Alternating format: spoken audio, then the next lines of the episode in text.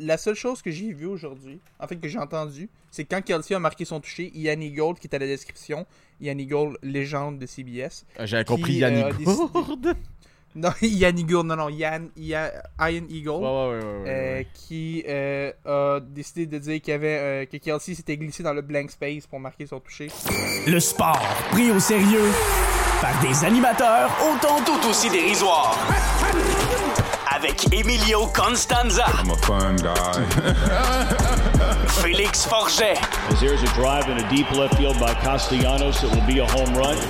et Pierre-Olivier Poulain. This man was a bona fide scrub. He can't play. La triple, la la triple menace. Salutations à tous! Peu importe le moment de la journée que vous écoutez ce balado, ou même n'importe où vous écoutez ce balado, que ce soit en train de faire de la nourriture, dans votre voiture, euh, que ce soit en train de regarder le sport, ben, je suis content de vous avoir aujourd'hui pour parler virtuellement, si on veut, avec nous autres de sport. Bienvenue à la triple menace. Euh, épisode numéro 4. Euh, je suis très content de vous recevoir. Euh, Cette fois-ci, je remplace Pop pour le segment d'introduction parce que, ah, on a un petit sujet bien spécial à parler en début d'émission et euh, personne de mieux qualifié euh, que Pop pour ça.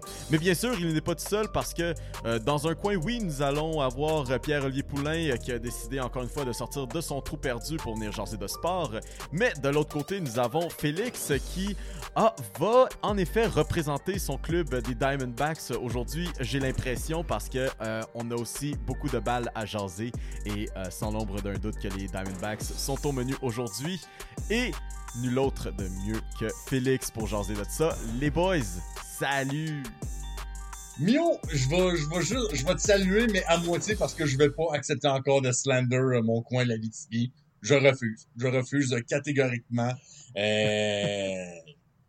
Mais c'est ça. Qu'est-ce que tu veux que je fasse? Je suis loin, mais heureusement, mon réseau marche aujourd'hui parce que là, j'avais de la misère, puis là, je suis content. Tout semble marcher. Allons-y avec ça, puis euh, en espérant que tout tienne d'ici là. Exact. Félix, commence. Mais, mais, moi- non, mais, mais, moi, mais moi, tu vois, Mio, euh, la demi de salutation qu'il te donne pas, moi, je vais te la donner en plus de ma salutation habituelle parce que t'as osé me parler des Diamondbacks et ça, ça me rend heureux. Et tu sais ce qui me rend heureux aussi? Mes Titans du Tennessee ont gagné. Ça a été une super belle journée. On s'en reparlera tantôt dans le, dans le bloc de football, mais c'était une belle journée de sport. Ouais, moi. parfait. Content de savoir que tout le monde passe une meilleure journée que euh, le Collège North American euh, qui a subi euh, une défaite plutôt cuisante en fin de semaine de 91 à 0 au, euh, au football, au football collégial. Mais le football.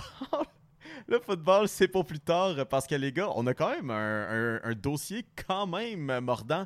Et là, je ne parle pas de Marie-Pierre Morin, mais on parle bien de Mike Babcock ici qui a fait jaser un peu plus tôt cette semaine avec, euh, ben, si on veut, sa première semaine d'activité avec les, Blue Jackets de Columbus qui avaient demandé aux joueurs le- leur téléphone pour pouvoir regarder le contenu des euh, camera rolls. Ben, ça en a fait jaser, ça a fait couler de l'encre, les boys. Puis euh, aujourd'hui, on apprend que euh, Mike Babcock devrait, euh, devrait donner sa démission après seulement quelques, quelques semaines officielles d'activité. Je vous demande à chaud qu'est-ce qu'on en pense là-dessus? Est-ce que est-ce que c'est quelque chose qui va être au détriment des performances des Blue Jackets ou est-ce qu'au contraire, est-ce que Johnny Gaudreau devrait relâcher un petit soupir comme ouf, je n'aurai pas à jouer pour Mike Babcock? Écoute, d'après moi, il y a, y a, pers- a personne. Y a, y a- je pense qu'il y a, a personne sur la Terre qui, euh, quand on a annoncé que les Blue Jackets de Columbus avaient engagé Mike Babcock, qui avait dit publiquement et à voix haute que c'était une bonne idée. 99% peut-être, on se demandait why, pourquoi, pourquoi on l'engage? On savait déjà qu'il y avait du shady stuff. Pourquoi on lui redonne une deuxième chance? Le reste, ben, on disait, mais quelle mauvaise idée, ça va backfire.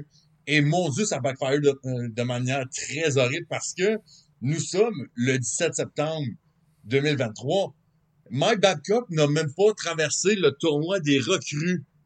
Il a déjà été cancel en quelques jours à sa prom...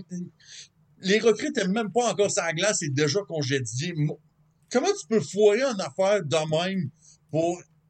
alors qu'on savait peut-être déjà en partant, quand Yarmo Kekalainen, le DG, a engagé Mike Babcock, que ça allait être une mauvaise idée.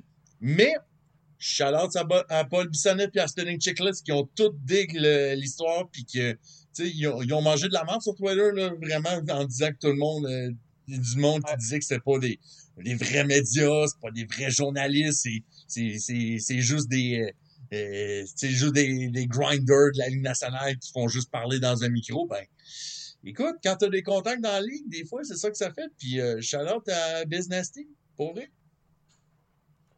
Non, puis je, je vais t'amener, je vais te ramener un peu sur, euh, sur Babcock. Charlotte, effectivement, a spété une chiclette pour cette histoire-là.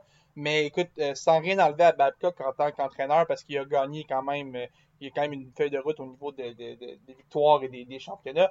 Mais ça reste qu'avec ce qui s'est passé à Toronto, on espérait quand même qu'elle allait avoir un peu appris et que ce, genre d'histoire-là n'allait pas finir par ressortir. Surtout pour un gars qui a vécu ce spotlight-là à Toronto il savait qu'elle allait devoir laver le linge plus blanc que blanc pour que pour éviter les controverses et il a fait un faux pas presque immédiatement. C'est vraiment je, sais pas qu'est-ce qui s'est passé, pourquoi il a pris cette décision là, mais c'était tellement inutile, c'est se donner de la mauvaise presse pour pas grand-chose dans une situation où il était déjà il y avait déjà une sécurité d'emploi, ben pas une sécurité d'emploi mais il était déjà vu comme ce, ce tyran-là un peu aux yeux du public. Pourquoi se remettre dans une situation où tu peux réaggraver ta, ta- la façon dont tu es perçu auprès du public? C'est très dur pour moi de comprendre euh, tout ce qui s'est passé. Pourquoi on en est venu jusqu'à ce stade-là. euh, euh, En même temps, je lance la question, Félix. euh, tu sais, tu disais qu'en effet, il était perçu comme un tyran, mais là, un- je veux revirer ça un peu en une question. Est-ce que est-ce que c'était un move de tyran vraiment purement à la Mike Babcock ou est-ce que peut-être qu'il y avait une intention de dire Hey, salut, je suis de retour, fait que voici comment ça fonctionne avec moi Parce que, tu sais, on va se dire, Mike Babcock, il, il est de la vieille école de, pour ce qui est du, du, du, Ouais. du hockey. Donc, est-ce qu'en même temps, c'était peut-être juste un, un power move pour revenir en jeu ou est-ce que c'était vraiment, est-ce qu'on voulait vraiment instaurer une culture absolument stricte à Columbus Je veux dire, où, est- où est-ce qu'on penche avec ça selon vous autres? Puis non, puis je, vais te retourner ta question avec une autre question. Même si c'était l'idée d'un power move, est-ce qu'il était en position de faire un power move considérant que sa réputation était déjà fragile? Tu sais, c'est, à un moment donné, c'est de, je veux bien croire que c'est tes méthodes, c'est comme ça que ça a fonctionné, mais la a évolué. Maintenant, tout est tellement, euh, tout est tellement sous observation, tout est observé tellement de proche. C'est pas un pari qu'il pouvait se permettre de prendre. Euh, on ne saura jamais vraiment tout ce qui s'est passé dans cette histoire-là, mais si on, en est venu à ce qu'il démissionne, c'est que c'était probablement quand même quelque chose d'assez important. Euh, c'est pas quelque chose qui fait se permettre. Il ne pouvait pas se permettre encore de la mauvaise presse. Il y en avait déjà eu quand l'embauche avait été annoncée.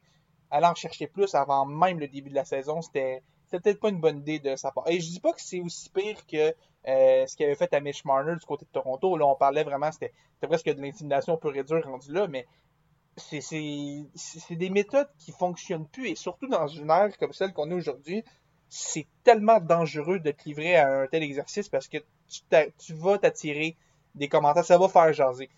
C'est la, la réalité du sport en ce moment et c'est bien dommage que Mike Babcock n'ait pas encore compris ça, euh, euh, même après autant d'années loin, loin des postes d'entraîneur de la Je vais juste rajouter un peu sur le, le point que Félix a soulevé. Si ça avait été n'importe qui à l'entraîneur, n'importe qui que ce soit, un gars qui était connu ou un gars qui monte les rangs puis qui veut faire sa place, n'importe qui sa planète. On aurait entendu cette histoire-là, on aurait probablement même pas levé le doigt. Mais vu que c'était Mike Babcock, avec son historique, avec comment ça s'est terminé à Toronto, Ouais. avec quand il est parti en son absence, il a même avoué qu'il avait eu ses torts, puis qu'il avait changé. Et pourtant, Ah, et écoute, c'est actions, actions speak louder than words. exactement. Fait que Oui. ici, c'était comme la dernière personne en ce moment qui pouvait se permettre de faire un move de même. Puis aussi, quand tu prends en compte qu'à Columbus, en tout cas selon Cap Friendly et les projections pour l'alignement pour le premier match de la saison, Columbus va avoir l'alignement le, plus jeune de la Ligue nationale. Je pense que l'estimation, c'est comme 25,5 ans, qui est comme vraiment le, le- Ouais, tout fait que, comment tu peux réussir, après avoir été dans le cave assez longtemps, d'instaurer un, lien de confiance avec des jeunes joueurs, alors que les jeunes joueurs composent l'alignement, ton, le corps de ton alignement? Comment, juste le fait de réussir, tu peux pas amener quelque chose puis faire quelque chose de même puis que ça réussisse. Il fallait, fallait faire, euh, il fallait faire les actions. Puis, euh, écoute, on peut, on, on peut, on peut critiquer Mike Babcock comme on veut, écoute, mais euh, il a pris la décision lui-même. En tout cas, en théorie, c'est ce que les Blue Jackets ont dit. C'est lui qui a pris la décision de démissionner et de dire, écoute, c'est devenu une trop grosse distraction, ça va pas bien. Euh, probablement qu'il y a des enquêtes de la Ligue nationale puis de l'association des joueurs qui allaient ressortir et qu'effectivement, ça allait peut-être le congédier. Fait qu'il a pris la décision lui-même, il est parti. Et euh, souhaitons maintenant la bienvenue à entraîneur Pascal Vincent, qui, euh, qui en est un qui cognait à la porte depuis plusieurs années et qui a enfin sa première chance à la tête euh, d'un club de Ligue nationale. C'est sûr, c'est pas le meilleur contexte pour arriver à ta première chance, mais première chance, une première chance, hein, comme on dit. Exact, mais il faut être, faut être opportuniste aussi. Je veux dire, c'est entraîneur, euh, entraîneur en chef recru sur euh, une équipe, euh, sur une équipe très jeune, comme tu l'as souligné. dans la petite chose pour Babcock, quand même peut-être quelque chose, si on veut, d'un peu compensatoire. il est l'un de deux entraîneurs-chefs pour les Blue Jackets de Columbus à terminer avec un pourcentage victorieux d'absolument 0%. Le dernier étant Gary Agnew durant la saison 2007, 2006-2007, euh, qui, avec 5 euh, matchs euh, à la part des Blue Jackets de Columbus, a terminé avec une fiche de 0 victoire, 4 défaites en temps réglementaire et une en prolongation. Écoute, Mike Babcock a fait plus longtemps à Columbus que Jeff Carter. Là c'est juste pour te montrer à quel point, à quel point son règne a tellement été court. Puis, d'après moi, je pense que on peut affirmer presque sans se tromper que les Trashers d'Atlanta seront de retour dans la Ligue nationale avant que Mike Babcock se trouve une nouvelle job euh, dans le circuit Batman, ça c'est sûr. Exact. Et non, mais si, je peux, si je peux ajouter une dernière affaire aussi sur Mike Babcock, je trouve qu'il y a quelqu'un qu'il faut qui. Je trouve que j'ai un petit coup de gueule aussi pour quelqu'un dans cette histoire-là, ben c'est Yarmo Kekalainen, ben le directeur général de l'équipe. Euh, Yarmo Kekalainen, qui, euh, je vous l'avouer, n'est pas mon préféré. Je comprends pas pourquoi ce gars-là a une sécurité d'emploi depuis aussi longtemps, considérant qu'il n'a jamais rien fait à part avoir une demi-saison où il a surpris le Lightning, euh, euh qui avait de connaître une saison historique.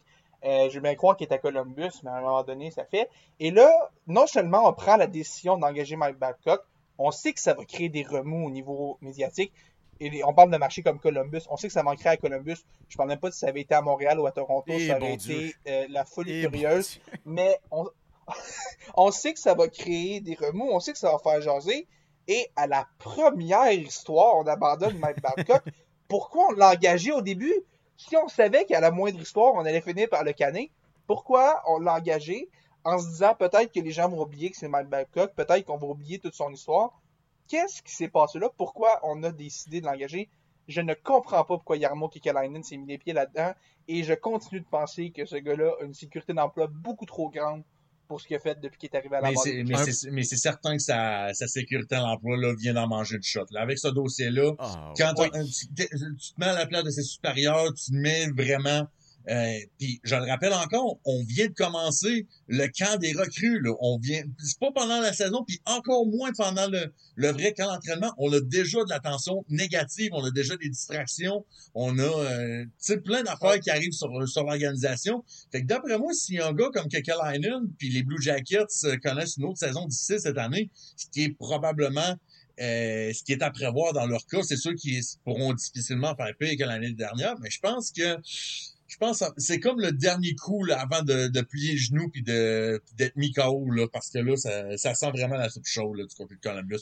Au moins c'est réglé. Ce dossier-là, euh, ce dossier-là, euh, on espère va rester dans le passé, mais là on regarde vers l'avant pour les les les camps qui s'en viennent dans quelques jours du côté de Exactement. Mais maintenant, euh, on va se diriger un peu une autre équipe, une autre équipe qui va avoir peut-être une saison un peu difficile selon notre expert en chef euh, pop euh, du côté des Panthers de la Floride. Mais cette fois-ci, c'est pas par rapport aux performances à venir, mais c'est par rapport au gardien Spencer, Spencer Knight qui qui a fait jaser cette semaine parce que, euh, on va s'en rappeler, en février dernier, euh, Spencer Knight s'est euh, éloigné de l'équipe pour intégrer le, programme d'aide des joueurs de la Ligue nationale de hockey. Un peu comme Carey Price, et non, je dis pas qu'il y a une corrélation entre gardien de but au, loin de là, mais on a su, on a su il n'y a pas si longtemps de ça, le pourquoi du comment, que pourquoi Spencer Knight s'est éloigné des activités de l'équipe. Et on parle vraiment là, de, de troubles obsessifs, optionnels. Obsessionnel compulsif. Obsessionnel compulsif. euh, bien. Merci. Alors que, alors que je déparle, euh, donc euh, non, mais sur une note un peu plus, un peu plus sérieuse, c'est ça, les gars. À quel point, on- à quel point c'était sérieux aussi ce, ce cas-là. Là? Ben, écoute, quand on a, quand on a su la nouvelle, justement, concernant Spencer Knight, c'est ça qui est, pas qui est bizarre ou mal fait du côté, puis même que c'est probablement une bonne chose, c'est qu'on savait pas qu'est-ce qu'il y avait. Euh, c'est sûr qu'il y a une notion de vie privée qu'on veut garder, puis c'est bien correct comme ça, mais on se doutait peut-être que euh, c'était quelque chose qui touchait probablement la santé mentale parce qu'il n'y avait pas d'historique de consommation ou de quelque chose qui pouvait être rattaché à ça. Donc, on a su cette semaine, par l'entremise de Ken Campbell de The Hockey News, qui a fait un portrait justement sur Spencer Knight, cette semaine qui révélait qu'il était en traitement pour essayer de contrer les effets euh, d'un trouble obsessionnel compulsif qu'il a développé il y a pas si longtemps d'ailleurs. Tu sais, des fois, ça peut être des, euh, des choses qu'on développe dès l'enfance, mais lui, ça a été pendant que sa, sa saison recrue à Boston College, quand il jouait universitaire, euh, qui, qui avait développé vraiment euh, une obsession pour se laver les mains, puis qui a vraiment... euh, qui, qui est vraiment parti euh, qui est parti en, en spirale infernale pour euh, une obsession pour ne pas tomber malade et ce qui faisait en sorte qu'il ne dormait plus la nuit puis qu'il devenait plus fonctionnel.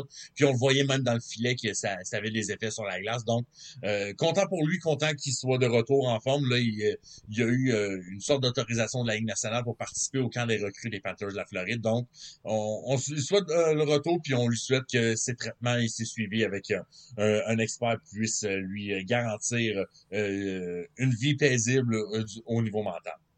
Exact. Mais ce qui est. Ce qui est Ouais, euh, puis- Vas-y, puis- non, Félix. puis, écoute, euh, pour une fois que mes études en psychologie peuvent me servir à quelque chose en parlant de sport, Charlotte UDM, Euh, hein? hein? euh, shout-out à l'UDM, études en psychologie à l'UDM. Université frauduleuse. Euh, pour une fois que ça peut me servir à...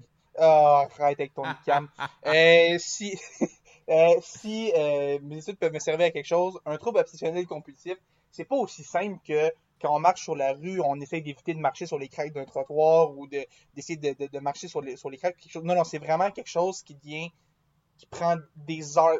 Spencer Knight pouvait probablement passer plusieurs heures par jour avec à être occupé à, vouloir absolument se laver les mains, à avoir peur des, germes, à avoir peur de, de, de quelconque maladie.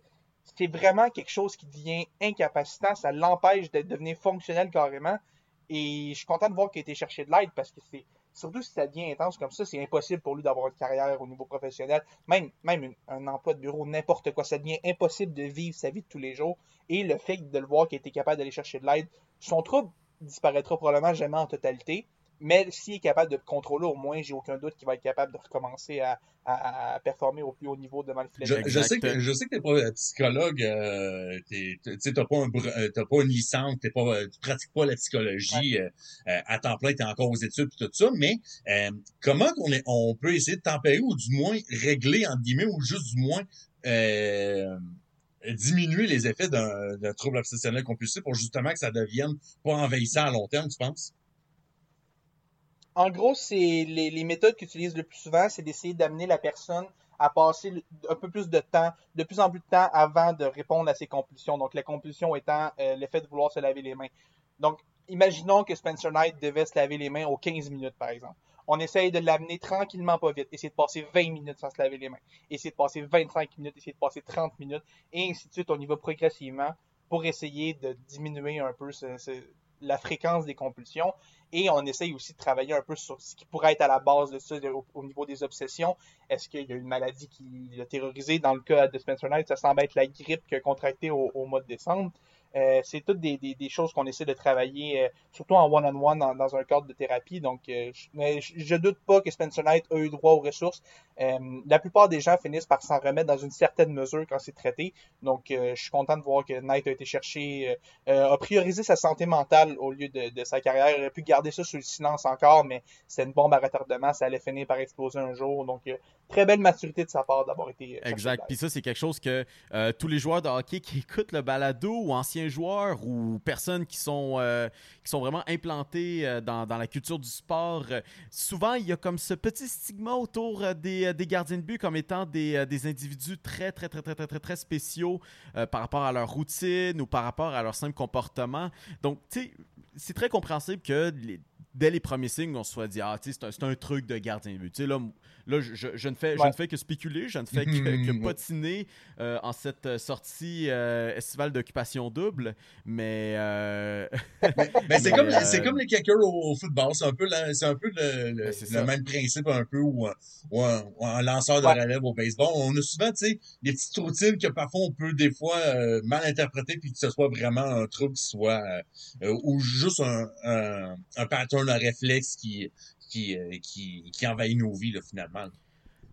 Exact. Donc, euh, Mister, c'est- rare que, que, que j'ai l'opportunité de parler de ça, mais on va jaser un petit peu du tournoi des, des, des recrues parce que, ben, veux, veux pas, on, a les, les meilleurs espoirs euh, qui sont euh, en œuvre. Et bon, au moment d'enregistrer ça, on est à quoi, à peu près 24 heures de la première performance. On va dire qui compte pour euh, Connor Bedard dans un maillot des Blackhawks. Et euh, honnêtement a totalement détruit tout sur son passage. Euh, but après but après but rien à dire totalement dominant sur la glace. Et que dire d'Adam Fantilli aussi avec les Blue Jackets de Columbus justement pour faire changement sur le sujet des Blue Jackets. Vite vite petite question là-dessus. Est-ce qu'on s'emballe trop? Est-ce que est-ce qu'on voit juste? Qu'est-ce qu'on voit du côté de ces deux espoirs? Là notamment? Ben, écoute, euh, on, on savait depuis le début, là, tu sais, c'est sûr qu'on on n'a pas l'occasion de voir Matvey Mishkov euh, parce qu'il il, il, Il bench. il- ben, en fait, là, il a été prêté, euh, il a Ah, été reprêté à, à, à Sochi, hein? Sochi, mais c'est sûr que là, il est là-bas, il est pas un, un tournoi des recrues des Flyers de Philadelphie en ce moment même, mais écoute, euh, c'est sûr que c'est pas c'est pas la vraie ligue, là, c'est même pas le vrai camp non plus, là, tu sais, c'est sûr qu'on va mettre euh, on va mettre beaucoup d'eau dans le vin là-dessus, mais on regarde l'effet saillant de ces buts-là, puis mon Dieu, il y a du talent, mesdames, messieurs. Écoute, euh, je, je regardais Connor Bedard prendre des lancers sur ses buts. Le, le gardien bouge même pas. C'est juste, c'est juste calme à ce point-là. Le, le gardien ne bouge même pas. Il est complètement gelé.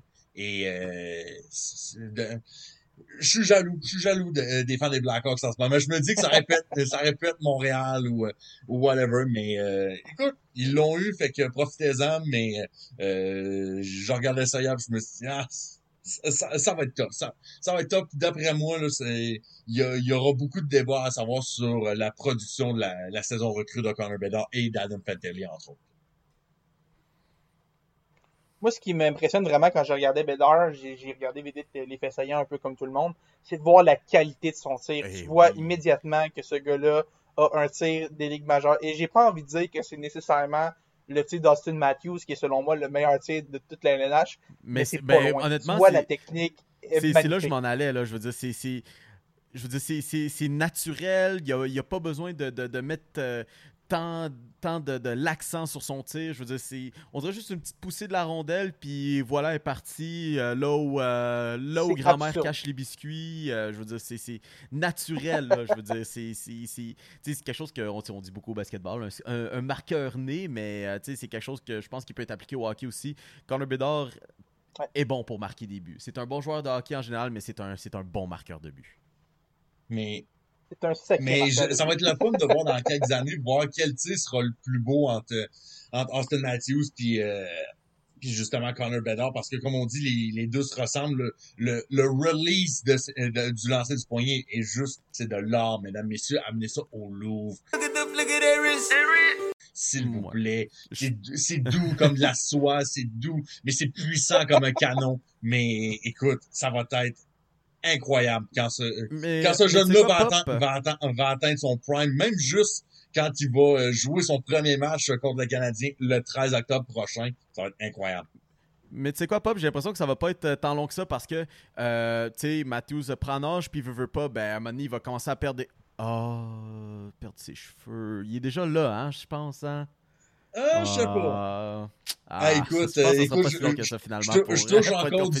Je touche encore du bois du haut de mes 28 ans que j'ai pas encore cheveux blancs qui poussent en ce moment, là, fait que euh, je vais, je vais pas m'attarder euh, là-dessus. euh, sur Dis-toi les au cheveux. moins... Dis-toi au moins que par rapport à Matthews, euh, toi, tes cheveux deviennent blancs, lui, ils deviennent euh, euh, inexistants, mettons. Inexistant, inexistant. Écoute, sur les cheveux de, de Austin Matthews, on va se transporter du côté du football euh, de la NFL parce que oui, semaine 2 qui est en cours présentement avec, euh, comme d'habitude, euh, on enregistre vers 8h, 9h le soir. Présentement, c'est un affrontement entre les Patriots de la Nouvelle-Angleterre et les Dolphins de Miami pour le Sunday Night Football. Une marque qui est de 10 à 3 présentement pour les, pour les Dolphins de Miami avec euh, environ moins de deux minutes à faire euh, en la première demi. Et boys, on retient beaucoup de choses, on retient beaucoup de remontées des équipes qui euh, qui sont maintenant à deux victoires, qui ne devraient pas être là, et qui des équipes qui sont à deux défaites et qu'on ne pensait pas qu'elles allaient être là. Mais je vais, on va, on va starter tout ça avec Félix qui se réjouit maintenant que c'est Titans du Tennessee ont enfin une victoire au bout de leur fiche maintenant c'est ce match-là m'a fait prendre 100 ans, je pense, euh, en termes d'âge d'âge cardiaque. Euh, cette attaque-là était tellement euh, amorphe au premier match et le, premier quart était encore une fois horrible. Euh, ça faisait mal au cœur de voir Justin Herbert de l'autre côté, qu'on était prêt avec Ryan Tannehill, qui avait l'air de sortir directement de sa maison de retraite. Euh, et finalement, euh, au deuxième quart, ça s'est mis un peu à débloquer. Les gros jeux, les gros jeux se sont mis à arriver. On a vu une grosse, grosse passe de Ryan Tannehill du côté de Trillenberg sur une fin de remise à Henry. Et c'est à ce moment-là que Tannehill excelle. Quand on l'utilise dans des situations de fin de remise et que juste après ça, la défense s'arrange pour se, se, masser sur Henry, ça ouvre des, des opportunités de passe et c'est à ce moment-là que Tannehill excelle. On le voit encore aujourd'hui. Euh, il s'en est rappelé, on dirait, en utilisant Trillen Burks et ça il l'a réutilisé avec DeAndre Hopkins, avec Nick Westbrook et Kenya et il a fait une autre longue passe à Chris Moore euh, en fin de match. Euh, ça n'a pas toujours été facile. La ligne offensive a encore eu des, des, des moments difficiles. Mais, mais, mais j'adore. J'adore comment tu parles de tes titans comme s'ils venaient de gagner le Super Bowl. Je suis désolé. Moi, moi c'est chaque victoire est un Super Bowl. Laisse-moi vivre ce, moment-là avec mon ah, équipe. Ton, équipe pique à la saison à semaine 2. Ah, écoute, après la défaite contre les Saints, battre les Chargers, je pensais que c'était impossible. Et cette victoire-là m'a fait du bien. Même si on a eu besoin de la prolongation, même si s'il n'y a à pleuvoir quand Nick Folk est arrivé pour le placement victorieux, ça m'a terrorisé.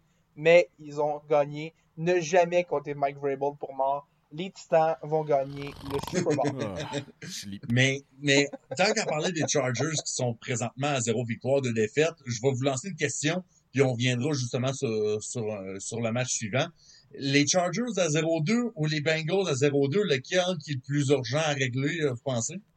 Euh, ok. Si tu veux, moi qui troll, je vais dire le plus urgent à régler serait euh, les Chargers parce que euh, ben, de voir les Bengals qui perdent, moi, ça me va, ça me dérange pas. Je suis même content. Je mm. fume un pack à chaque fois qu'ils perdent. Mais si on veut en toute franchise, je pense que du côté des Bengals, je pense que c'est le plus urgent à régler parce que.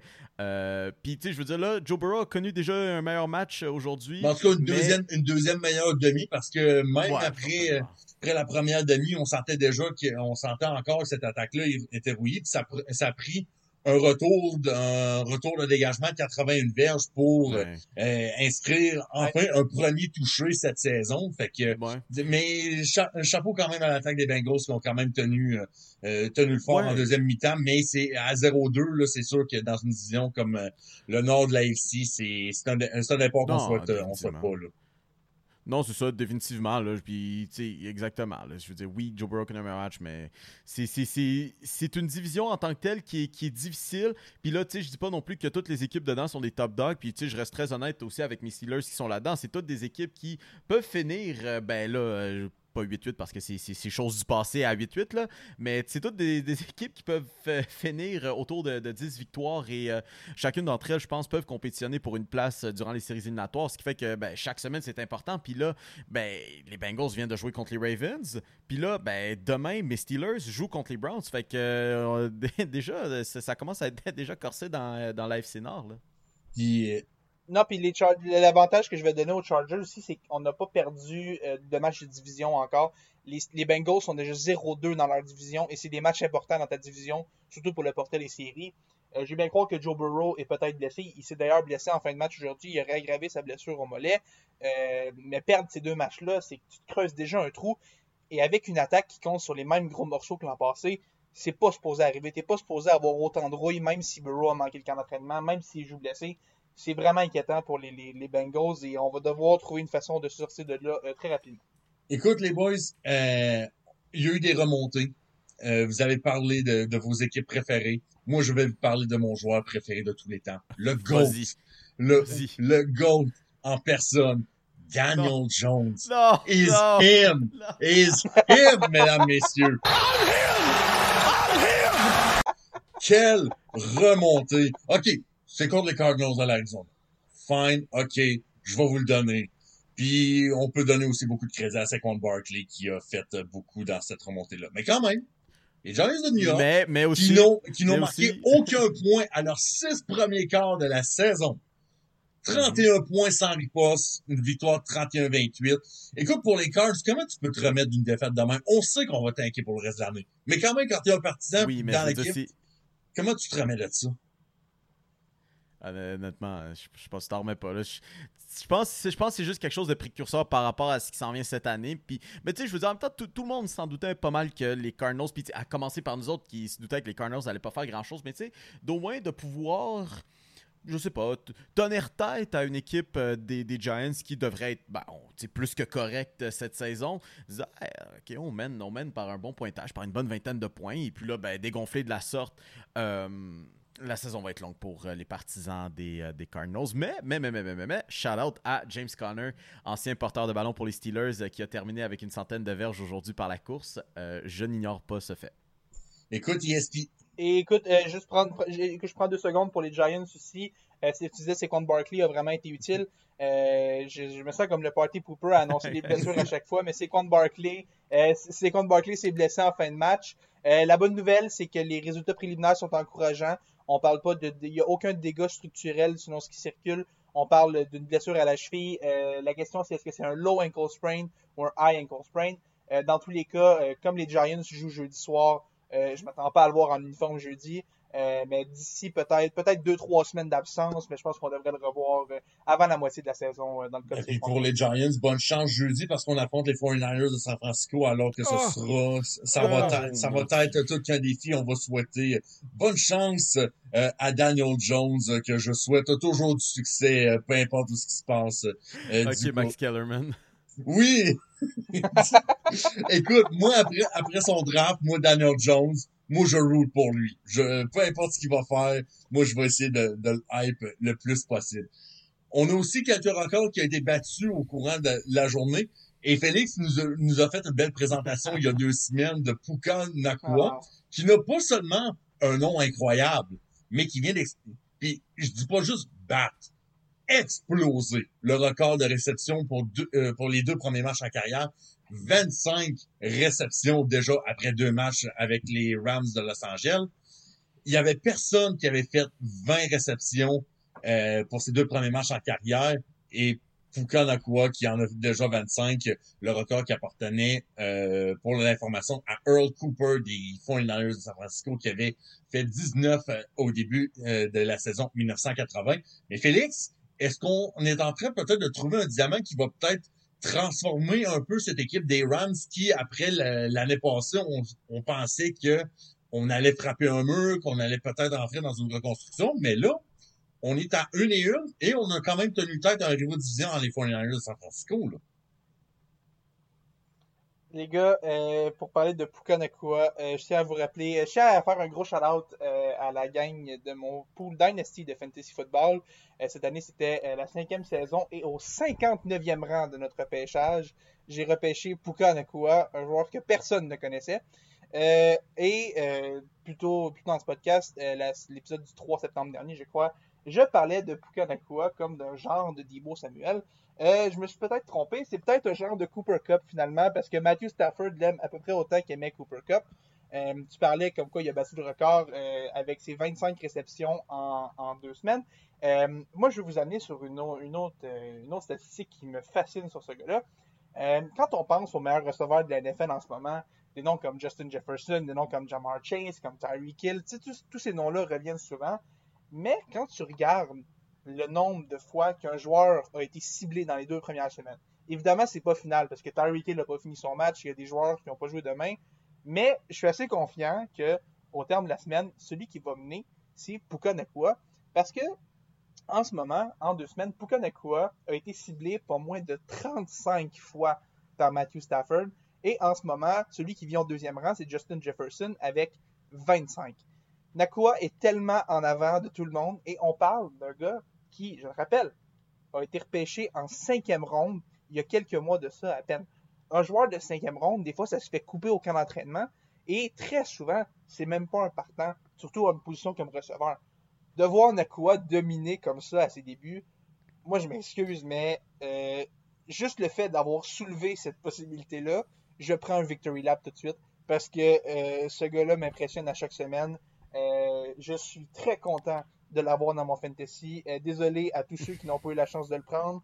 Euh, et si vous l'avez encore sur vos waivers euh, dans votre fantasy personnel, je vous implore d'aller le, repé- d'aller le chercher le plus rapidement possible parce que ce n'est pas qu'un feu de paille. Il va être très, très, très. Donc, euh, si euh, je comprends bien, selon le Félix Forget Sportsbook officiel en direct euh, de la rive nord de Montréal, euh, est-ce qu'on peut déjà placer euh, Fukanakwa comme étant le- le- la recrue offensive euh, de l'année par excellence? Recrue offensive, pas le temps pour ça. Joueur offensif Oh! de l'année et MVP. Oh! Bon, bon, bon, bon. Oh! Ça y est, ça y est, Oh! on est parti. Puis après ça, ça foutait de ma gueule parce que moi, je roule pour Daniel Jones un Non, peu c'est intensément. MVP. MVP, ok. MVP. Mais, si on revient un peu... Ça va être le non mais ça va être le non mais ça va être le most valuable Puka. Ah, ok. Dans ce cas-là, je, je, je mets au défi euh, tous les gens de mon âge qui sortent de l'école secondaire, qui ont des enfants, de faire des enfants qui s'appellent Puka, de les pratiquer au football et de euh, et de d'améliorer un peu cette compétition-là parce que je pense que Puka Nakua va rester le meilleur Puka pendant un méchant bout. On a parlé du concept de paille. Si on regarde les Jets de New York, sur un high, après un Ah. très gros lot lundi soir dernier, après avoir perdu à Aaron Rodgers, mais après avoir vaincu les Bills de Buffalo sur un retour de beauté pour la victoire en prolongation. Très spectaculaire comme façon de terminer euh, un match sur une victoire. Ben là, on s'incline. 30 à 10 contre les, les Cowboys de Dallas. Et là, on a revu les vrais Jets de New York. On a vu- revu le Zach Wilson qu'on s'attendait. Mais euh, fait que je pense que du côté des Jets, euh, euh, on a on a quelque chose là qui euh, qui risque de ressembler à ça pour le reste de la saison. Mais Aaron Rodgers a quasiment ouvert une porte pour un retour au jeu si les Jets font euh, une run en, en, euh, en séries éliminatoires. Et je me dis que si un gars de 40 ans revient d'une opération pour un pour une rupture du, euh, du tendon d'Achille et revient dans la même saison, ce sera probablement l'exploit médical sportif le plus incroyable de tous les temps. Honnêtement, parce que même Kevin Durant, euh, en 2019, euh, quand il s'était blessé, euh, la même exacte blessure en finale contre les Exactement. Raptors, Puis, il a quand- pris une année complète, là. Oh oui. Écoute, on, on voyait le match de lundi entre les Jets et les Bills, puis on voyait sur le, le ralenti le moment où ce que le, le tendon lâche dans la jambe d'Aaron Rodgers. On voyait les, les, les secousses, les vagues fait- dans le mollet, puis ça rappelait vraiment ce que, ce que Kevin Durant avait eu euh, lors de la finale contre les 2019 contre les Raptors de Toronto. Et Dieu sait que c'est pas une blessure qui pardonne, mais euh, du côté des Jets, euh, en attendant d'avoir peut-être Tom Brady ou pas, ben en attendant, on aura euh, Zach Wilson qui va mener, mais on va espérer que ça se replace euh, la semaine prochaine pour les, les Jets de New York. On va faire peut-être un tour rapidement des autres matchs qui c'est qui est à l'affiche aujourd'hui. Les Bills qui reprennent un peu du poids de la bête contre les Raiders de, Las Vegas 38-10. Euh, euh, les Chiefs de Kansas City qui l'emportent 17-9 quand même. Euh, on s'attendait peut-être à un match offensif euh, euh, du côté de Jacksonville. Finalement, un bon duel défensif de 17-9. On en prend une fois de temps en temps. Les Falcons d'Atlanta, messieurs, deux victoires, zéro défaite. Après une belle petite remontée contre les Packers de Green Bay que je voyais peut-être comme jusqu'à temps que au troisième quart, je voyais peut-être hein, là, Jordan Love, ça n'a pas l'air si pire que ça, finalement. Et pourtant, euh, on est rendu à 2-0 pour la première fois depuis euh, 2017, ce qui est quand même euh, pas négligeable du côté des Falcons d'Atlanta. L'ajout de B. John Robinson. Quel coureur de ballon, mesdames, messieurs. On va l'entendre parler jusqu'à temps que son corps le lâche éventuellement dans 5 ans. Pour le reste des activités, on a une victoire des des Seahawks de Seattle, euh, 37-31 sur les Lions de Détroit. Euh, les Colts d'Indianapolis qui ont perdu les services d'Anthony Richardson euh, sur un protocole de commotion cérébrale. Shout-out à Garner Minshew qui a euh, solidifié cette victoire-là, qui l'a confirmé aux dépens des Texans de Houston. Euh, les Buccaneers de Tampa Bay, deux victoires, zéro défaite aussi. On salue Baker Mayfield qui fait un travail honnête avec une victoire de 27-17 sur les Bears de Chicago. Et finalement, finalement, on parlait de remonter tantôt. Les Commanders de Washington, mesdames, messieurs, sur un jeu en fin de partie de Benjamin Saint-Just pour empêcher un converti de deux points en tout, euh, pour amener le match en prolongation. Victoire de 35-33 sur les Broncos de Denver. Les boys, Russell Wilson, est-ce qu'il cook, mesdames, messieurs? Est-ce qu'il cook? Ben, il ben, au moins, l'attaque, on se dirait que l'attaque des Broncos a réussi à marquer plus de 17 points, mais honnêtement, ça s'arrête là. Euh, il, a, essayé de trop cook. euh, malheureusement, il s'est brûlé, puis voilà une défaite euh, de plus pour les Broncos en ce début de saison. Non, mais, non, mais écoute, Russell, je vais au moins donner un peu de crédit. Il y a, beau, il y a beaucoup qui sa défense, euh, sa défense, elle brûle la lasagne après ça dans le four. Il peut pas faire quelque chose, il peut pas faire grand chose de plus, là. Le gars, le gars peut te faire la meilleure sauce à spaghetti. Si la lasagne est brûlée, elle sera pas bonne. Non, je comprends, mais, mais écoute, on va saluer quand même la drama- le dramatique fin de match avec un Hail Mary pour tenter de créer l'égalité qui a rebondi trois fois avant de se transformer sur un toucher des Broncos en toute fin, mais on échoue le, le converti de deux points. On fait juste rappeler le- les deux Monday Night Football parce que euh, cette semaine et la semaine prochaine, on tente des tests euh, du côté de la NFL pour peut-être éventuellement amener deux matchs au, euh, du lundi soir. Euh, ça commence d'ailleurs cette semaine avec les Saints de la Nouvelle-Orléans qui visitent les Panthers de la Caroline et on l'a mentionné plus tôt, les Bruns. Les Bruns de Cleveland qui vont visiter Heinz Field, le territoire de Mio et les Steelers de Pittsburgh.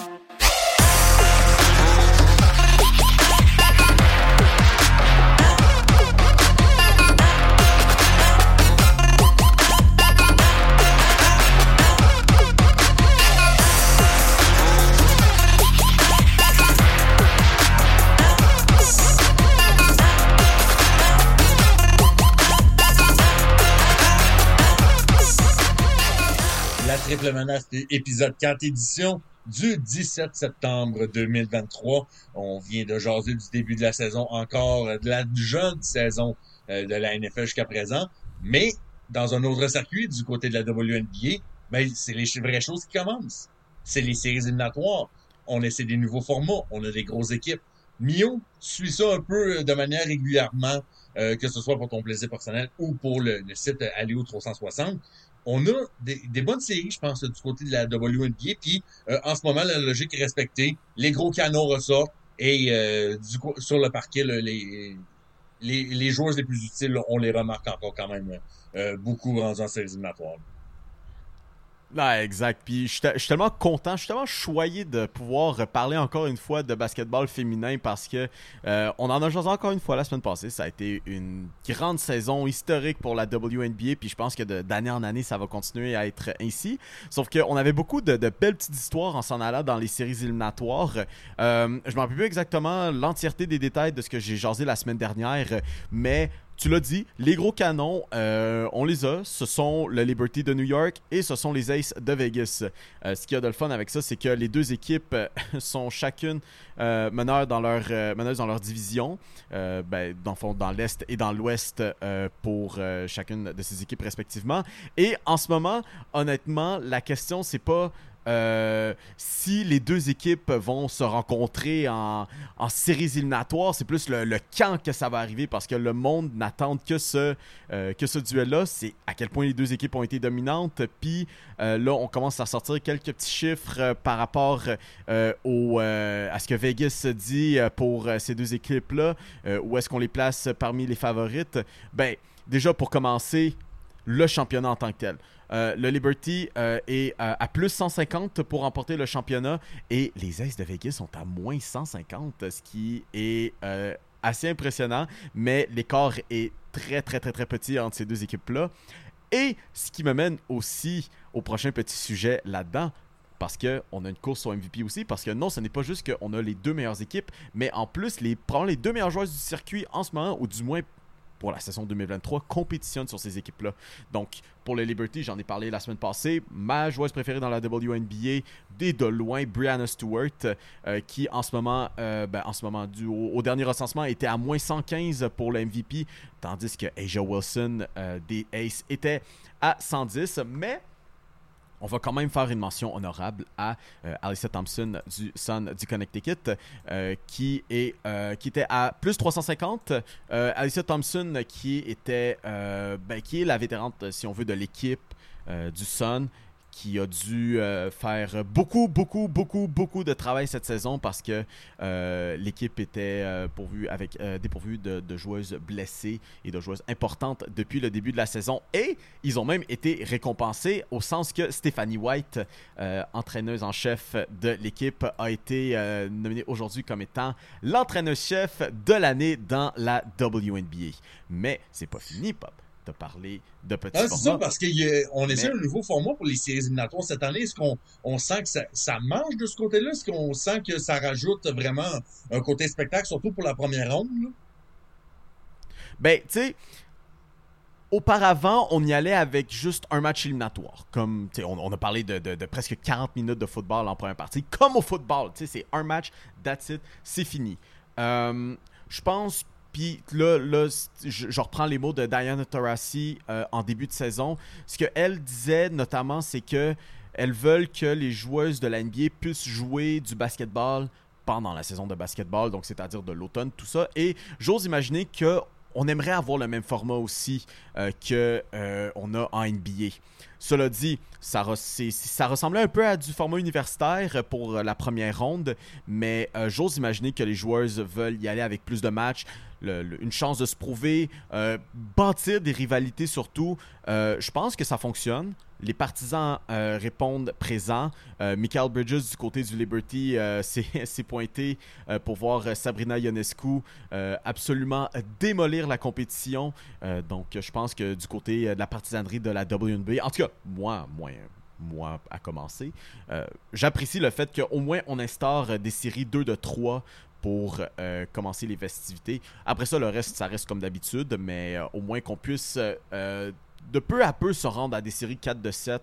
Euh, je pense que c'est, je pense qu'on s'en, vient là éventuellement et je pense que c'est quelque chose que euh, l'état-major de la WNBA cherchera Ben, à c'est faire. sûr, c'est sûr aussi que quand si on parle de, de jouer des matchs ju- jusqu'au début de l'automne, quasiment jusqu'au mois d'octobre, rajouter encore plus de sport dans ce qui est probablement le prime time de l'année, euh, pendant que la NBA, la Ligue nationale commence leur saison, on a les séries dans le baseball majeur, on a la NFL, puis là, si tu rajoutes la WNBA là-dessus, écoute, on aura une offre sportive complètement spectaculaire. Et euh, si on peut se rendre à des séries 4 de 7, ça sera super excellent. Du côté de l'NBA, c'est tranquille un peu. À ce temps-ci de l'année, euh, faudrait quasiment toucher du bois pour qu'on n'ait pas de drama ou de, de potin ou de de- d'action business un peu qui fait couler de l'encre. C'est pas mal tranquille. Mais il y a Dwight Howard qui, euh, qui essaie de revenir euh, encore une fois dans la NBA, encore du côté de la côte ouest américaine, mais avec les Warriors de Golden State. Et on pose un ultimatum aussi à l'NBA. c'est quand même drôle, mais c'est, c'est, c'est comme un ultimatum un petit peu comme au monde entier du, du basketball, euh, comme quoi Dwight Howard peut-être dans sa tête, je sais pas, peut-être qu'il a pas eu trop de commotion, je sais pas c'est quoi qui, je sais pas c'est quoi qui se fume en Taïwan, mais euh, définitivement Dwight Howard se sent en 2009, euh, il se sent plus jeune que jamais. Oui, en effet, devrait rencontrer ou si c'est pas déjà fait les Warriors de Golden State pour potentiellement avoir un rôle sur la formation, mais un ultimatum qui a été envoyé aussi à, à USA Basketball parce que ben, les Olympiques sont l'année prochaine. Et on a jasé un petit peu la semaine dernière de LeBron James, Stephen Curry, Kevin Durant qui pourraient se ramener dans, parmi les rangs de l'équipe américaine euh, à Paris. Et ben là, Dwight Howard veut embarquer sur le train. Dwight Howard faisait partie de la Redeem Team en 2008, euh, d'une équipe très importante qui s'est même mérité un documentaire Netflix euh, l'an dernier. Ah, ben là, Dwight Howard dit Bon, ben parfait. Vous voulez une équipe américaine qui va compétitionner? Amenez-moi sur l'équipe. Sinon, je vais me joindre au rang de l'équipe taïwanaise qui, euh, je crois même pas, je crois, je crois même pas, je crois même pas feront les Olympiques parce que là, euh, après le, après le tournoi euh, de, de la Coupe du Monde, il reste quatre places pour pour les Olympiques l'année prochaine. Et honnêtement, si Taïwan, si Taïwan se qualifie, je pense que j'achète un, un jersey de Dwight Howard parce que honnêtement, je, je, je vois, je vois pas ça arriver. Mais oui, honnêtement, euh, c'est c'est plutôt cocasse. euh, Est-ce que tu t'achètes un jersey de son, son équipe de Taïwan, j'espère, par exemple, pas, un- pas un jersey des... Ah non, non, non, non, pas, non, pas un jersey du Magic. là. Non, non, non, j'achète un jersey de Dwight Howard pour Taïwan. Mais s'il se qualifie, j'achète un jersey de Taïwan, là, pas de son équipe. Ok, du vraiment de l'é- de l'équipe- nationale, mais fais juste imaginer quelqu'un qui est dans le coma depuis genre un an, genre, ou quelqu'un genre qui, qui est dans le coma avant la COVID puis qui se réveille aujourd'hui, qui, qui apprend, oh, il y, a- il y a une pandémie puis tout ça, puis euh, oh, euh, euh, il y a plein d'affaires qui sont arrivées, Joe, euh, Joe Biden est rendu euh, président des États-Unis, la, la reine Elisabeth est morte. Euh, oh oui, en passant, Dwight Howard je veux jouer pour Taïwan sur la scène internationale. Hein? Ça serait plutôt horrible. Mais moi, si j'étais euh, si j'étais euh, quelqu'un de proche de Dwight Howard, je pense que je sais directement quelle équipe il pourra aller voir. euh, Puis ça serait euh, prendre les Timberwolves du Minnesota parce qu'honnêtement, euh, on peut, pas- on peut pas faire pire que Rudy Gobert. Oh, La, Oh, la page honte de balle perdue hebdomadaire des Timberwolves d'Arizona présentée Oh. par euh, la- le podcast de la triple menace. Timberwolves Minnesota, pop. Les, les Minnesota. Timberwolves du, Mi- du Minnesota, mais quand même. Je, je, je sais les Diamondbacks, là, mais non, là, on est au Minnesota. Oh mon. j'ai mal pareil. J'ai mal pareil. Honnêtement, si Dwight Howard veut aller à quelque part, on va juste aller au Minnesota, ça peut pas être pire que, que Rudy Gobert. Anyways, euh, c'est pas comme si euh, il y a- les, les coups iront pas euh, nulle part d'autre, hein, Félix? Tu me tapes sur les nerfs ce soir, euh, Mio, juste à te le dire. Euh, tu viens, tu me tapes sur les nerfs. C'est rien de personnel, mais Écoute, Félix, si ça peut te remonter le moral, en ce moment, on a euh, quand même un match important pour le Sunday Night Baseball euh, entre justement tes Diamondbacks euh, et les Cubs de Chicago. Les Diamondbacks qui mènent 6-2. On est en fin de huitième manche. Euh, Dois-je aussi te rappeler que, un, tu prends pour les Diamondbacks? Et deuxièmement, ton ennemi juré numéro un, Dansby Swanson, joue pour les Cubs de Chicago. Donc, euh, c'est juste pour te dire que si ça peut te remonter le moral, ben, euh, on va root pour les, les Diamondbacks qui, espérons n'échappe pas une avance de 4 points en fin de match euh, dans, dans une course serrée pour les éliminatoires. là. Ben, ben écoute, connaissant Mio, il s'est probablement déjà acheté un chandail de Dansby Swanson avec les Cubs, ju- juste pour m'énerver. Ouais, mais- là. Écoute, je pense que je pense que j'ai déjà le, le, le, le chandail dans mon euh, dans mon chariot fanatique parce que C'est sûr, puis il est déjà commandé, je pense. Hop, probablement avec livraison express. Fait que là, bon, malheureusement on est dimanche, mais d'ici mardi, je Oh pense non, que non, vais l'avoir. ben, selon mes, selon mes sources, le paquet s'est perdu à Mississauga, fait que, euh, il sera trop tard. euh. Saga! Mais, mais j'ai hâte de voir pour le, le baseball majeur parce que là, on rentre dans les, dans, dans les derniers droits un peu de, on est à quoi? À deux semaines de la, de la fin du calendrier régulier. Et mon Dieu, euh, Mio, je sais que euh, tu suis un petit peu moins les Jays un peu ces temps-ci, euh, ces dernières années un peu, t'as peut-être décroché un peu du baseball, mais Tu, tu es en train de me coller un bandwagon non, non, euh, je Blue compte pas Jays? le bandwagon des Blue Jays. Oui, Parce que t'as absolument raison. moi oui. Ne absolument raison. Je ne compte pas nécessairement le bandwagon des Jays, mais, euh, mais, je suis. écoute, si t'es embarqué, comment tu te sens après euh, euh, les hauts et les bas de la dernière semaine et maintenant qu'on est euh, avec euh, un victoire, un trois victoires de suite contre les Red Sox de Boston, après avoir échappé Hey, la écoute, série on- importante de l'année contre les Rangers du Texas, 35 à 9 au niveau des points. Je, je sais, mais honnêtement, je pense que dans les mots du GOAT Michael Jordan, je peux envoyer un fax à l'organisation des Blue Jays et juste écrire I'm back, I'm so back. Après, euh, après la débauche de l'année dernière. L'année dernière, c'était la saison que les Blue Jays devaient faire du bruit, mais malheureusement, ce n'est pas arrivé. Mais, mais, mais, mais, mais c'est encore très encourageant pour le portrait des séries éliminatoires, bon, ok. On va ignorer les Orioles euh, qui ont honnêtement brûlé tout sur leur passage, euh, qui n'est pas déjà fait à Baltimore. Oups. Euh, mais euh, à part de ça, ben, les Blue Jays, euh, c'est assez encourageant. Je veux dire, l'Est de l'américaine, c'est- très difficile comme, euh, comme, euh, comme division.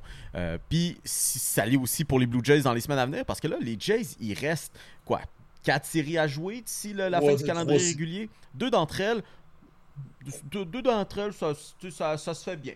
C'est contre, contre les Yankees. Mais en même temps, je m'a- je m'attends à une équipe opportuniste euh, des Yankees euh, qui, vont peut-être euh, venir voler justement ce- ce- cette dernière place aux Blue Jays.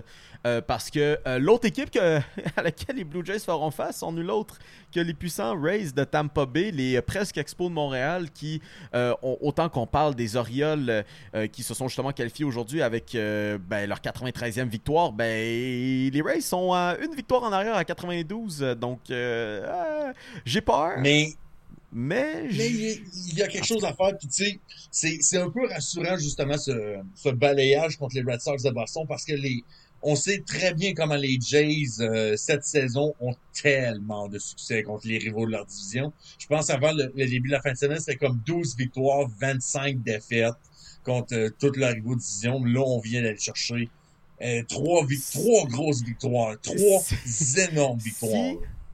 Si- s'il y a un moment pour les Blue Jays d'être bon contre l'Est de l'Américaine, c'est littéralement maintenant parce qu'il y a tous les matchs, l'entièreté des matchs qui seront joués pour les Blue Jays d'ici la fin du calendrier régulier sont contre des équipes de l'Est de l'Américaine et euh, une, euh, une qui est euh, ben, extrêmement puissante, tandis que l'autre les pourchasse de pas très loin. Puis surtout, on va donner, on va donner aussi beaucoup de crédit aux Guardians de Cleveland qui ont joué les troubles fêtes en, balayant les Rangers du Texas en trois matchs, ce qui fait en sorte que les Blue Jays sont passés comme, je crois, en affaire comme 33% à 75% de faire les, les séries éliminatoires. Mais c'est aussi très gros parce que euh, des équipes comme les Rangers du Texas puis les Mariners de Seattle ont le bris d'égalité sur les Blue Jays de Toronto. Donc, Toronto doit absolument dépasser ces deux équipes euh, d'ici la- les deux prochaines semaines pour euh, faire les, les séries éliminatoires.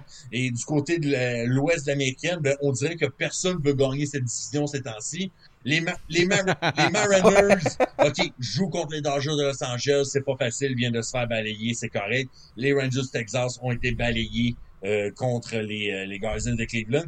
Et les Astros de Houston qui, en, fin de semaine, ont perdu deux matchs contre la pire équipe du baseball majeur, soit les Royals de Kansas City. Personne veut gagner cette division-là.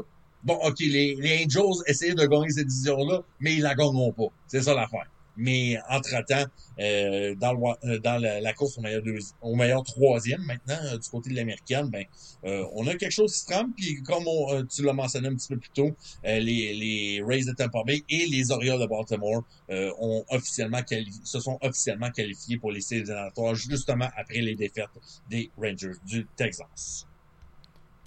Oui, tu parlais justement, by the way, d'équipes qui ne veulent pas gagner. Euh, ben, revenons un petit peu à tes Red Sox, euh, Pop, euh, parce que ben, ça, a fait, ça a fait couler de l'encre un petit peu aujourd'hui. là. On a fait un peu le ménage dans l'état-major. Chamloom, remercié par les proprios des Red Sox après avoir été set up à, ses premiers jours. On va se rappeler, a échangé Mookie Betts qui pourrait je pèse mes mots, possiblement être le MVP cette saison. Et je ne dis pas probablement, je dis possiblement avant qu'on saute à ma pèse énorément Ouais, mots parce improbable. qu'il y a personne qui va aller chercher, il y a personne qui va tasser mon roi, mon, mon Ronald à moi qui va gagner le, le, le MVP. Ronald Acuna Jr. Mon Mon MVP MVP pour pour toujours. Mais, mais bref, euh, donc euh, que dire de l'ère Chamberlain euh, à Ben, Boston? écoute, euh, premièrement, j'étais pas un, pas un de ses fans, là, c'est sûr que, euh, mais, mais comme t'as dit, ce gars-là, ça a pris trois mois, puis il avait déjà perdu sa job. Tu sais, veux, veux pas, t'échanges Mookie Betts pour juste échanger Mookie Betts, il y a pas grand monde qui, euh, qui ressort vivant de ça et qui, euh, euh, qui, qui survit à ça. Et pour le retour qu'il y a eu, écoute, on parle d'Alex Verdugo, un gars qui sera probablement plus là l'année prochaine du côté des Red Sox de Boston. Euh, Jeter Downs qui a été libéré par l'équipe, qui a euh, à peine une douzaine de présences au bâton dans les majeurs cette année. euh, un joueur des mineurs, et Connor Wong, qui, à part vraiment, est un gars qui faut y donner quand même, là, à part euh, qui, qui est excellent pour, euh, pour empêcher des tentatives de vol au deuxième coussin. Mais à part de ça, euh, je vais employer les mots de Félix ici présent. Euh, écoute, ce, gars-là pourrait être un AI-generated player qu'on s'en rendrait même pas compte. non, puis c'est drôle parce que tu parles de tu parles de Chain Bloom un peu, tu parles de, de tout ce qui s'est passé avec lui. Moi, ce qui me fascine, c'est qu'on a congédié Chain Bloom pour les raisons pour lesquelles on lui a donné le poste. Quand Chain Bloom est arrivé, sa mission était claire. Le payroll des Red Sox était trop élevé, la banque d'espoir était nulle. Son objectif, il y avait deux objectifs. Diminuer le payroll des Red Sox, améliorer la banque d'espoir. La décision d'échanger Mookie Betts, c'est pas une décision qui est venue de Bloom, c'est une décision qui est venue des propriétaires de l'équipe. La décision de ne pas donner l'argent à Xander Bogarts pour qu'il quitte, c'est pas une décision que Bloom a prise, c'est une décision que les propriétaires de l'équipe ont prise.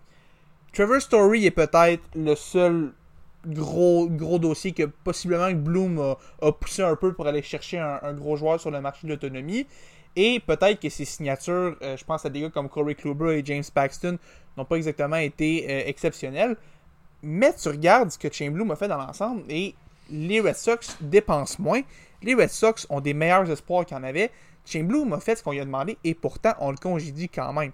Et à Boston, c'est, ça devient même un peu une porte tournante. Tu regardes dans les dernières années, euh, Ben Sherrington, Theo Epstein qui, a quitté, Ben Sherrington qui a gagné une série mondiale qui a été congédié, Dave Dombrowski qui a gagné une série mondiale qui a été congédié, Chain Bloom qui fait ce qu'on attend de lui qui est congédié.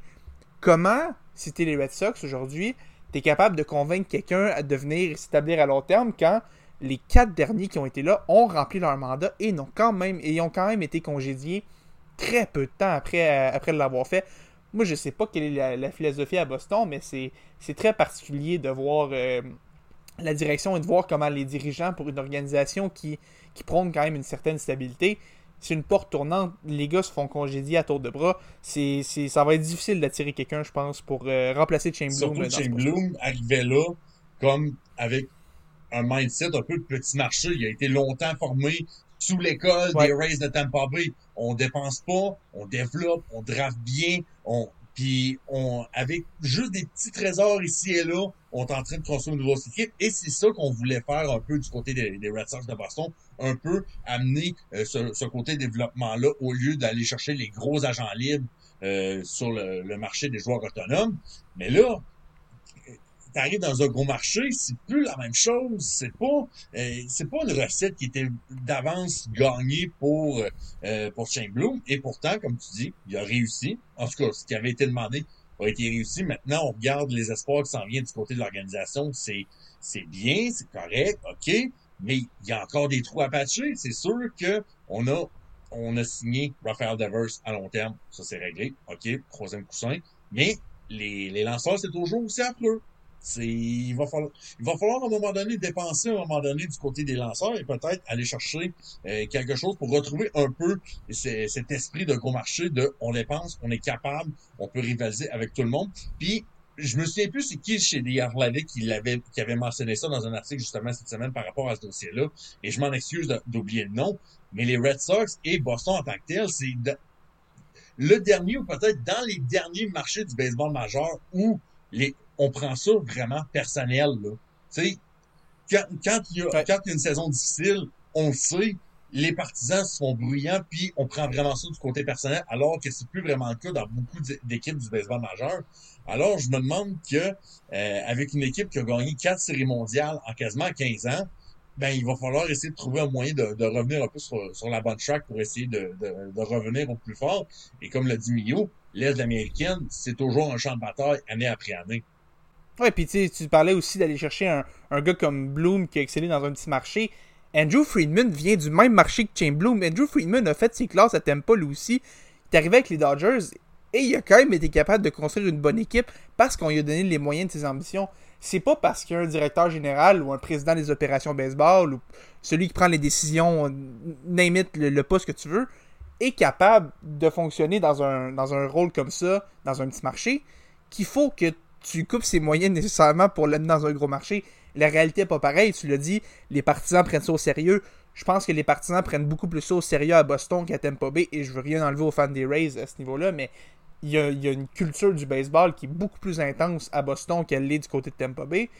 Ça fait en sorte qu'il faut que tu aies les, les moyens de tes ambitions et les moyens des ambitions de tes partisans. Et en Cham- Chamberlain, on l'a menotté un On peu. juste un peu, on l'a été un menotté. Ah oui, on l'a menotté, on l'a menotté et on, on l'a forcé à échanger Mookie Betts et on l'a presque assurément forcé à, échanger- à laisser partir Xander Bogarts, qui étaient deux gars vraiment, vraiment, vraiment aimés à Boston. C'est sûr que ça fait mal aux partisans, c'est sûr que les partisans ne l'ont pas encore Moi, digéré. je te confirme, je te Euh, confirme. Moi, je c'est l'ai pas difficile digéré. de- de- Moi, euh, Ouais. moi, euh, Mookie Betts, je le digère pas. Là. Je regardais là, cette semaine, là, juste en 4 ans à Los Angeles, là, Mookie Betts a déjà 22.2 WAR, va sûrement gagner son troisième ouais. doré, un troisième bâton d'argent, quatre fois au, euh, au match des étoiles, un championnat. Écoute, j'ai essayé pendant longtemps d'aimer Alex Verdugo. J'ai absolument rien contre le joueur et encore moins contre le gars. Mais sacrement, là. Le, le gars a absolument à peu près rien fait depuis qu'il est à Boston, vraiment, vraiment Ouais. incroyable. Puis, euh, je veux bien croire qu'on a mis euh, David Price pour essayer de faciliter la transaction, pour essayer de se débarrasser d'un gros contrat qui, euh, qui était parmi les 1 million de gros contrats morts à la Pablo Sandoval qu'on avait du côté des, des Red Sox de Boston. Mais, rendu là, mais c'est comme je disais tantôt, quand tu échanges un joueur générationnel de même, c'est euh, c'est rare que euh, tu vis pour raconter cette histoire-là. Ouais, parce que à peu près, je dirais, c'est quoi, à peu près un an après la transaction, les Dodgers ont gagné la Série mondiale. C'est et pas une vraie série mondiale. souviens, mais à ce moment-là, la série mondiale compte pas, mais à ce moment-là, il y avait littéralement des discussions, parce que c'est avant que Shohei Ohtani devienne la super vedette qui est aujourd'hui, avant qu'Aaron Judge prenne son envol, il y avait littéralement des conversations, des débats. Est-ce que Mookie Betts est le meilleur joueur du baseball, encore plus que Mike Trout? Et il a été échangé pour des peanuts. Alex Verdugo qui pense dans sa tête que c'est Prime Barry Bonds quand dans le fond il est à peine capable de connaître une saison qui a de l'allure. Euh, Jeter Downs qui le seul moment marquant qu'il a eu dans sa carrière à Boston c'est d'avoir un bon moment contre les Yankees et c'est drôle parce que Jeter il s'appelle de même pour Derek Jeter et Connor Wong qui sérieusement euh, est un receveur plus qu'ordinaire. On échange ça pour un joueur qui est générationnel, un gars qui a gagné un MVP et un gars qui a déjà été considéré parmi les meilleurs de son sport et qui est encore parmi les meilleurs de son Écoute, sport. c'est- juste, c'est pas compliqué. Mookie Betts pourrait prendre sa retraite cette année, puis je suis pas mal sûr qu'en trois ans, il se ramasse autant de la renommée. C'est, à, Oui. c'est à ce point-là à quel point ce, ce gars-là est exceptionnel, athlétique. Il a toutes les qualités que tu veux dans un, dans un joueur de baseball. Et, soit dit en passant, juste pour la, la petite découverte que cette semaine, en, en prenant des notes, j'ai vu sur la page Baseball Reference de Mookie Betts qu'il y a une section, une toute petite section, là, juste en bas de la page, qui, est, qui répertorie ses, ses matchs de 300 au bowling. Juste pour dire à quel point ce, ce gars-là est bon dans tout. Il est bon, il, est bon, bon. il est bon dans tout. Un peu comme Anthony Edwards, hein, Félix? Anthony Edwards euh, est un MVP dans n'importe quel sport en dedans de 6 mois. Parlant, Et euh, c'est pas moi qui le dis, c'est lui, c'est lui. Parlant d'athlètes un petit peu euh, multifacettes, ça fait longtemps qu'on a parlé d'eux, puis honnêtement, je commençais à m'en ennuyer. Les Angels de Los Angeles refont les nouvelles cette semaine, et non pas parce que, ben, encore une fois, ils ont connu euh, une fin de saison euh, absolument Ben, dégueulasse, je peux, mais je peux, je déjà te dire qu'officiellement, les Angels de Los Angeles sont maintenant à huit saisons consécutives avec une saison perdante. Fait que juste ça, en partant, c'est déjà pas pire. Oups, puis si c'était pas déjà avec euh, quelqu'un aussi qui était pas mal considéré comme les meilleurs de son sport, mais là si on rajoute deux des meilleurs du sport euh, et euh, Otani qui en fait ben, c'est officiel, Otani est officiellement out pour le reste de l'année. On considérait qu'il pouvait encore faire certaines choses qu'il était capable de faire malgré les risques d'une opération, mais là bon ben là les premiers les, les- les- premières nouvelles sont sorties. Otani ne jouera plus du restant de la saison. Mais là, en plus, on parle de son casier qui a été vidé. Là, on commence à parler d'opération. On a besoin de démêler ça un petit peu, les gars. Là, de un, Félix, toi et moi, on parlait un petit peu euh, euh, d'une opération. Euh, est-ce qu'on a un petit peu plus de détails à ce niveau-là? Ben écoute, on n'a pas de confirmation encore, en tout cas pas à ma connaissance, mais c'est presque assuré que ça va être une opération Tommy John. C'est souvent ça qu'on utilise quand le ligament du coude est déchiré et le ligament du coude de Shohei Ohtani est malheureusement déchiré. Euh, on parle d'une convalescence qui risque de le garder à l'écart pour peut-être Bryce Harper était revenu en 5-6 mois, je pense, de mémoire. Euh, mais pour, un retour sur le monticule, probablement pas avant 2025. Euh, pour Ohtani, c'est très très dommage parce qu'on on perd la, moitié d'un des joueurs les plus électrisants du sport. C'est presque un an de réhabilitation euh, au complet. Donc on, on s'attend à ça. Et euh, même s'il même est encore capable de frapper euh, avec sa, blessure au coude, là c'est une nouvelle blessure au muscle oblique dans l'abdomen qui, qui le tient à l'écart d'ici la fin de la saison. Euh, les Angels, son état de santé était en train de se détériorer. On a juste décidé de, de le laisser prendre ses affaires, s'en aller. Au début, quand ça a été annoncé, on pensait que peut-être qu'il avait abandonné l'équipe ou quelque chose. Finalement, c'est parce qu'il pouvait se faire opérer à tout moment, donc il a décidé de faire ses, bagages pour être prêt à, aller se faire opérer à tout moment. Et on l'a d'ailleurs vu euh, euh, samedi soir, donc hier, on l'a vu dans le- le- le- l'enclos avec ses coéquipiers. Euh, n'a pas abandonné son club. Ohtani est juste prêt à se faire opérer et à penser à sa santé. Ce qu'il aurait dû faire un peu plus tôt dans la saison, selon moi, mais, encore là, euh, c'est encore bien subjectif comme perception. Pop. Écoute, que dire de, dire de plus euh, les Angels de Los Angeles, mais euh, s'il fallait que Charlotte en part, et so- soyons honnêtes, le, le, le scénario est, est très sur la table. Là. Je pense que tu sais, euh, on peut affirmer sans se tromper que c'est pas mal la dernière fois qu'on aura vu Shohei Ohtani dans un uniforme des Angels, mais pas de cérémonie, pas rien, pas de belle sortie, même pas une présence en séries éliminatoires, rien, rien. Mais, mais je pense C'est vraiment triste. Mais je pense que c'est ça qui, qui rend le, le- le tout amer. On parle, il y a, rien qui confirme nécessairement une sortie d'Otani. Oui, le, le scénario est sur la table, c'est juste, il me semble, c'est, il y a rien. Je veux dire, Carey Price, je sais pas combien d'ova- d'ovations on a fait à lui euh, pour ses 15 retours euh, dans les dernières années, là.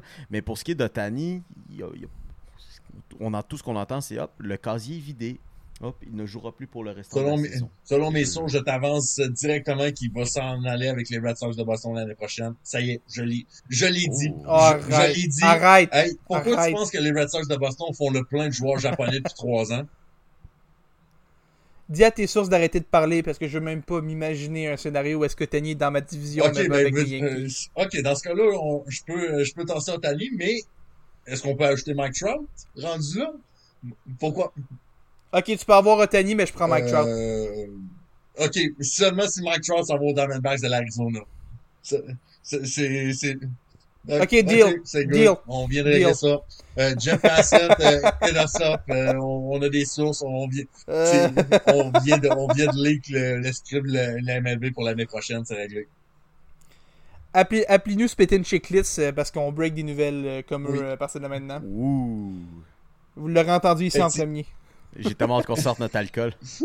Ça serait, ça serait quel genre d'alcool qu'on sortirait? Il me semble, Mio, t'es pas un gars de vin. Plus un gars de bière, je pense.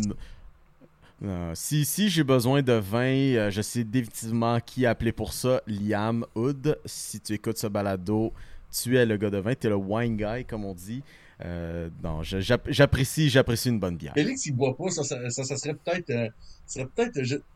Moi, ce Non, une mais c'est ça justement. C'est ça justement. On pourrait avoir notre bière, la triple menace, mais aussi euh, une façon sans alcool pour Félix. Ça va être la Ah oui. Félix. La Félix, la Félix. Moi, tu sais, moi, je vais Let's avoir go. peut-être euh, peut-être une, une rousse, une blonde ou une blanche, tu sais, quelque chose de, de très dans le milieu. Puis Pop, toi, tu vas avoir la stout. La Pop, ça va être la stout. La Mio, ça va être euh, peu importe. Peut-être une blanche. J'ai peut-être une petite préférence pour la blanche. Et euh, la sans alcool, ça va être la Félix. quand, ce qui est quand même, Yes. ce qui est quand même ironique parce que moi, j'aime pas les stouts dans la vie, mais bon, on, ça, c'est- Bon, ok, je prendrai la stout. On, on réglera ça de ce côté-là. Écoute, les boys, on a fait un peu le tour de ce qu'il y avait pour cette semaine. On se, on se garde des petits sujets en bref. Euh, j'ai vu ce soir, je sais pas si c'est confirmé, mais je crois que, sans trop me tromper, je crois que les capitales de Québec, euh, qui étaient en, Oui, oui, c'est fait, championnat pour les capitales de Québec. On les Oui. félicite, euh, avec euh, l'ami de toujours de notre podcast, euh, Greg Bird, euh, euh, du côté, du côté des capitales de Québec.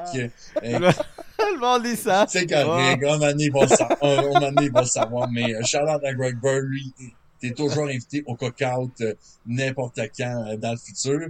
Euh, on regarde aussi ce qui se passe euh, dans les prochains jours. On sait que demain, Euh, il y a le repêchage de la PWHL au hockey féminin euh, qui va se dérouler dans la journée de lundi. On se garde aussi ce qui se passe du côté de la Ligue nationale de hockey alors que les camps d'entraînement officiels s'ouvrent euh, dans quelques jours. Et pour les amateurs de hockey junior également, on a aussi la, WHL et la Ligue de hockey junior majeur du Québec. Une première année sans bagarre, faut- faut-il le rappeler, qui, euh, qui ouvre ses activités en fin de semaine prochaine. D'ici là, on va vous souhaiter euh, une excellente semaine. Merci d'avoir été avec nous euh, encore une fois euh, pour cet épisode de la triple menace. On on, on voit vos commentaires, on reçoit quelques messages, euh, on aime ce que, euh, ce que vous nous envoyez, on essaie de, poursuivre l'aventure le plus fidèlement possible. Je vous rappelle que vous pouvez nous suivre sur nos pages Instagram, YouTube, euh, TikTok également, aussi nous suivre sur nos comptes personnels Twitter. Les boys, merci beaucoup. On se revoit bientôt et à la prochaine chicane. Ciao! Le podcast La Triple Menace. Disponible sur Spotify, YouTube, Google Podcast et Apple Podcast.